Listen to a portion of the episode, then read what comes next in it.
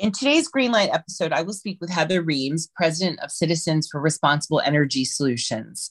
CRES is a Washington, D.C. based nonprofit that engages Republican policymakers and the public about responsible conservative solutions to address our nation's energy, economic, and environmental security while increasing America's competitive edge. I will speak with Heather about how she transitioned into clean energy and advice she has for others looking to make the switch why conservatives are increasingly supporting clean energy legislation, and what's like to be a conservative woman working clean energy. Thanks for tuning into the Green Light. Now let's dive in.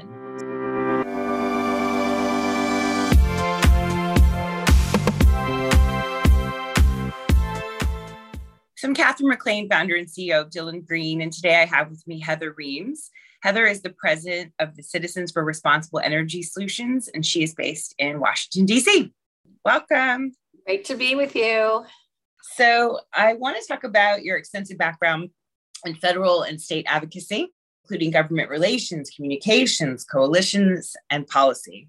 Can you tell us a bit about yourself and your role at Citizens for Responsible Energy Solutions? Oh, I'm happy to. I've been at CRES, um, Citizens for Responsible Energy Solutions, for six years now, but I started mm-hmm. out as a consultant. The CRES was starting to form, and it's a right of center organization and we focus on the value of clean energy from an economic standpoint, mm-hmm. from an uh, energy independence and affordability standpoint, and then from an environmental standpoint. So we mm-hmm. talk about climate change, and we're Republicans. So a lot of people go, "Wow." How do you do that? they asked me because I have that background and the government relations, all these facets that are mm-hmm. common here in Washington. Can you tell us what you think we should do? So I write this plan up, mm-hmm. and this is what I think you should do. And this is how you get it to the next level. And they're like, great you should run it. I'm like, mm-hmm. well, I'm not an energy person. I'm the DC consultant type person. They're like, you're perfect. You don't have to have an energy background. You have to know how to make this work in Washington. I was like, right. I guess. So now I'm an energy person. yeah. I've worked at a number of firms in Washington. I've worked on the Hill. I've worked on a ton of issues over the years. And I gotta tell you, I have a real passion for this. And I'm a mom, a newer mom. Mm-hmm and something about leaving the earth better than when you found it and helping the next generation it's just i don't know you become a mom and you really care about those things yep. but you just you do and yep. uh, it just all came kind of at this one time like this is a really great job it's a hard job mm-hmm. thinking about talking getting republicans to care about climate change because at the end of the day it's kind of you can boil it down to that and how do we get good policy passed mm-hmm. all the policy and doing all of that i know how to do but like doing something that's so mission driven really struck a chord with me got me out of my just consultant role and yeah. more into something now that I'm, I'm running CRES and it's been six years and I hope it's, you know, I hope we're, we're successful, but I hope it's another six years uh, because yep. it's a great team and great work.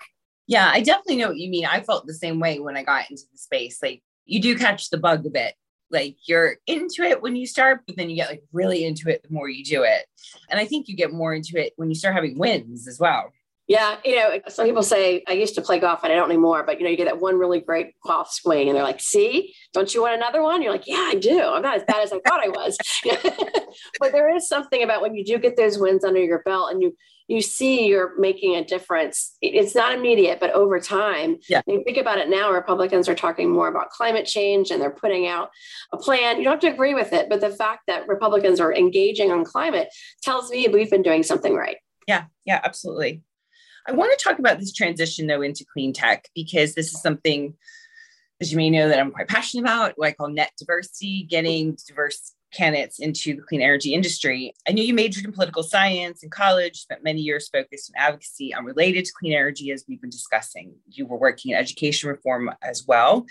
So tell me a little bit more about how you eventually decided to transition into clean tech. So you had mentioned that you got approached and that was one of the reasons. But I guess what I want to get down into more is do you have any advice for those looking to follow in your footsteps? Yeah oh yeah. Yeah i love i, I love this. Um, and i'm again i'm thrilled to, to be with you and talk about this because i'm, I'm also passionate about mentorship and and helping people and going in the right direction. It's something i've always had an interest in. People helped me along the way. I want to help other people. So yep. I think it's part of it too is having that open mind of recognizing there are people who can help you. Your network is a network for a mm-hmm. reason, and really working your network is I think is is important. That's why I got that con- the contract that I did. Before I was doing this work, I was doing a lot of education reform work, and I really thought I was in the education space. Like I can't transition out of this. And what I learned was there's just a lot of transferable skills. Some of the work that I was doing was talking about school choice and having options. And then that's a lot of what I'm talking about with clean tech, like the options that clean tech can give us. Mm-hmm. So it's not like I saw this direct line, but as I started doing this work, I'm like, oh, this really fits. So maybe I don't know enough, enough about energy. You know, some people say you have imposter syndrome or something like that. It quickly mm-hmm. said, I know this with this this works. I know how this works, but I had that government affairs background to do that, and the skills are just very translatable. A lot of people get caught in a certain kind of lane and feel like they got to stay in that lane. And by using my network, I was you know given a new task and, and an opportunity and i loved it. I loved you know thinking about how can i let this help this organization grow? It seems kind of cool but mm-hmm. i was shocked that someone would say do you want to run it? But I, I think what they saw in me was those transferable skills as well. Like you don't you can learn a lot about the content. You need to get to know clean tech leaders. You need to hear about some of their challenges um, the innovation that's going on and mm-hmm. and what what makes them tick and plug into that so you can be a better advocate so that's what i started doing immediately I think it's really interesting because I think almost by having a fresh set of eyes on something sometimes can be even better than being from the space. Because i think sometimes you get a little jaded when you've been in the space so long like i sh- there's no point calling them they're not going to answer. There's you know what i mean? Like by having a fresh set of eyes everything is new like you're very doe-eyed like we can make this happen like it's great yeah, you know? and you have like, fresh energy too right? Like exactly. isn't it so frustrating when people say oh we've tried that already. We've already yeah. done that and like well i didn't try it yeah maybe I should try it. Yeah. One of the things I was looking for opportunities to plug into existing events. So if someone had a conference or an organization plugging into going to their conference, but I realized I said, well, is there like a national clean energy week? Is that we're, and they're like, well, there's Earth Day. I'm like, nah, Republicans won't necessarily do Earth Day. We got to be careful about that. How do we create? And they're like, well, there is no, there's not one. Like yeah. there's no, there's donut day. there's no clean energy day or week or month or anything. So we created it. I created yeah. it. Created National Clean Energy Week. We're in our sixth year. First year was in the first year of the Trump administration, if you can imagine. And we had the secretaries of energy and interior speak at our conference we had in Washington, D.C. We had a, a nice diversity of Republicans and Democrats, mm-hmm. a room full of clean energy advocates and National Clean Energy Week was born. Mm-hmm. So we, we do it year over year. Now we get, you know, 40 to 50 proclamations from governors deeming it National Clean Energy Week organizations um, sponsoring it and getting involved, putting out their own press release and announcements during National Clean Energy Week. And it's usually the last full week of September uh, is when we have it. So it, it, created a new entity. So that whole idea of like me coming and being new, going, well, when it's our Clean Energy Week, and now it, it's created a really great bipartisan mm-hmm. week long discussion and finding common ground. So I have brought Republicans in who are saying the climate is changing and we need to do something mm-hmm. about it. And I've had some of my Democratic friends look over me and say, "Did he just say that?" Like, yes, yes. Like this is this is the work we're doing, and you know. Yeah talk about a win, a high. Like, yes, yeah. see, it's a lot of work to do, but every time I finish Clean Energy Week, I go, I'm so glad I did this. So glad I did this. Is this in DC? It's yes, we have the symposium in DC, but we have it online. We started doing that during COVID, but now we've gotten so much viewership from outside of the Beltway. Mm-hmm. Why have everybody travel when they can just tune in? Yeah. so. yeah absolutely.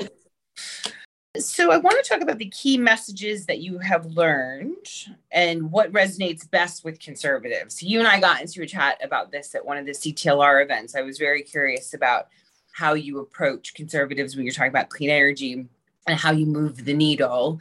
And you, I believe you said jobs. Jobs is huge. Jobs yeah. the economic argument for it is massive. I, I, mentioned you know we look at as an organization this is also how we engage conservatives. We look at it from an economic standpoint which is jobs. And i meant it's jobs and the economy in making that churn the tax base that comes with it energy and reliance. And of course that's a huge issue right now the cost of mm-hmm. energy. So having yeah. lots of abundant homegrown energy is is really important and that speaks to conservatives. And then oh by the way you're protecting the environment and that has it's climate change, it's conservation, whatever you want to call it. I'm not here to say the climate is changing, but recognizing the value of clean tech is there. And that trifecta, that little triangle there, works. It works. And Republicans rarely will be talking about clean tech without talking about the economic benefits or the energy benefits. You always, and of course, the environment, they'll always have those three. And yeah. I think early, anyone who was trying to do this work with Republicans earlier maybe had their message wrong. And they may have been the wrong messenger as well. They may have not been a right of center person, a Republican, which I am. They may have not had that right message in saying we have to do it because the temperature is rising and we're going to have to change our world. And it's creating all this economic strife and migration and issues around the world. And Republicans like, from the climate changing, you know, versus like, hey, clean tech brings these amazing jobs and, and technology and innovation, what America is great at. Yep. And we can export that. You can make it here in America and export it around the world. And they're like, you know, now you're talking. Now you're talking. Whatever works.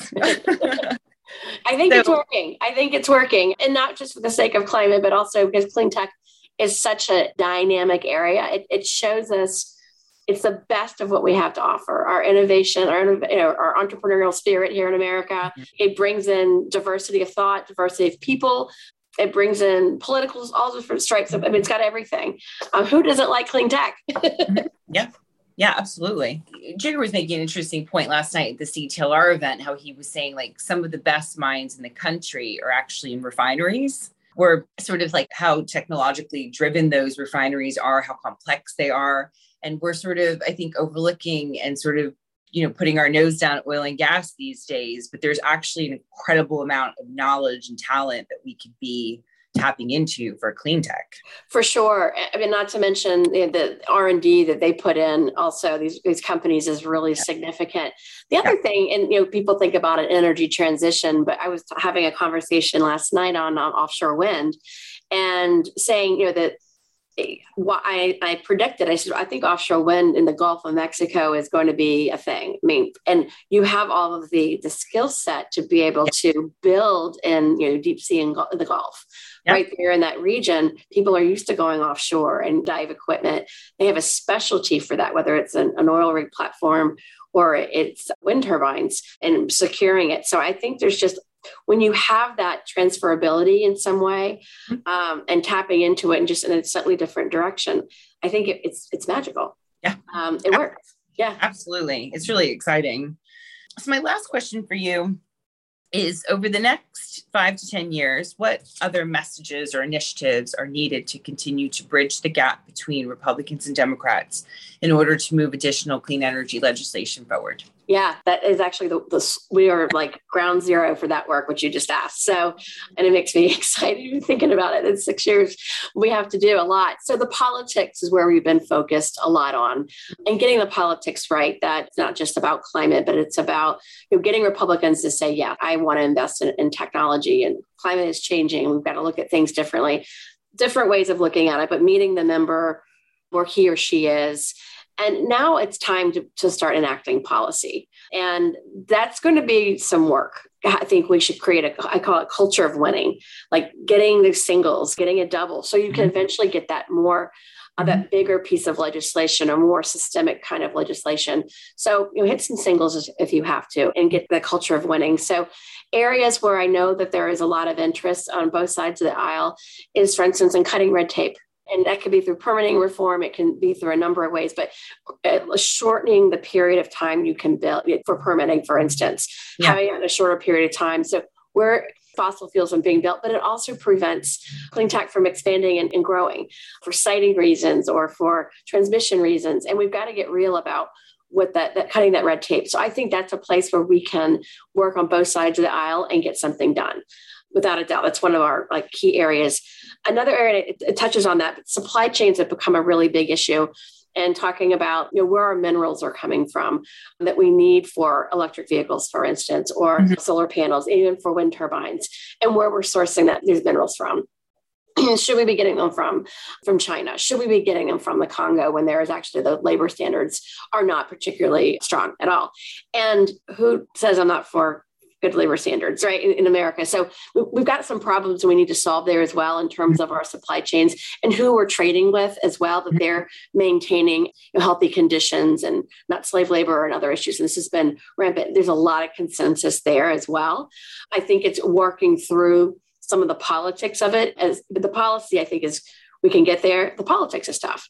So I think there's just some really great low hanging fruit areas, but get that culture of winning. And then the harder stuff gets a little easier because you've been working together and you've got teams that are working together. So it doesn't have to be a, a red or blue issue. It ends up being a red, white, and blue issue. I love that.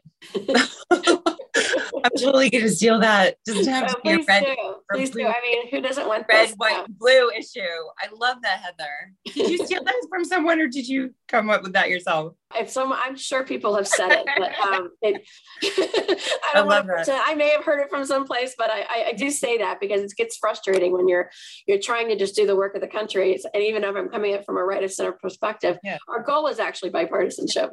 Yeah. Because of your focus, I wanted to add female in the space, right? Female sure. in the energy space. There are a lot of trade associations and organizations in Washington. A number of them are led by females. On the right of center, actually, where I'm doing my work is actually not a lot of women are in this space. So I go and seek out opportunities to connect with other women. There's not a lot of conservative women who are in this space as well. I personally work in a bipartisan fashion, so I, I do reach out to those. I have to be very proactive about my network, about who I'm getting good advice from. Some of it I've, I've hired people, right? But I've intentionally hired a woman led firm, for instance, from some of our communications and lobbying efforts, mm-hmm. because I want to get that perspective that I wouldn't get necessarily from a male led firm. Yep. And I've had both. I have both. And I, I notice I get a different perspective from female led firms. I just have in my work. So I have found that to be part of my secret sauce in doing my work. Also, knowing that climate and healthy environments are very important to suburban women, women, but women in general, but highly with suburban women. So, mm-hmm. this is an issue where being a female should be a strength and communicating this. I've hugged my femaleness to lead and come at it from a i say like i'm a mom care about the environment other mothers care about the environment but just because we care about the environment doesn't mean we want to have tons of regulations and a lot of tax yeah. Um, we want to come at it from a different approach. Yeah. And I found it to be kind of liberating and helping me be more authentic of who I am since I mm-hmm. don't come from an energy background. I've mm-hmm. learned it over time, but it's a, I think, a, a really great strength and a voice that has often overlooked as being female, but also being a mother in this space. It's like we do it for the children, but I'm like, I really am doing it for the children. yeah. Yeah, no, it's a really good point. Thank you for highlighting that. And thank you so much for your time. It was really great chatting to you. It's wonderful to see you in any way, shape, or form. So thank you so much for having me. It's been a, just a pleasure. Thanks, Heather.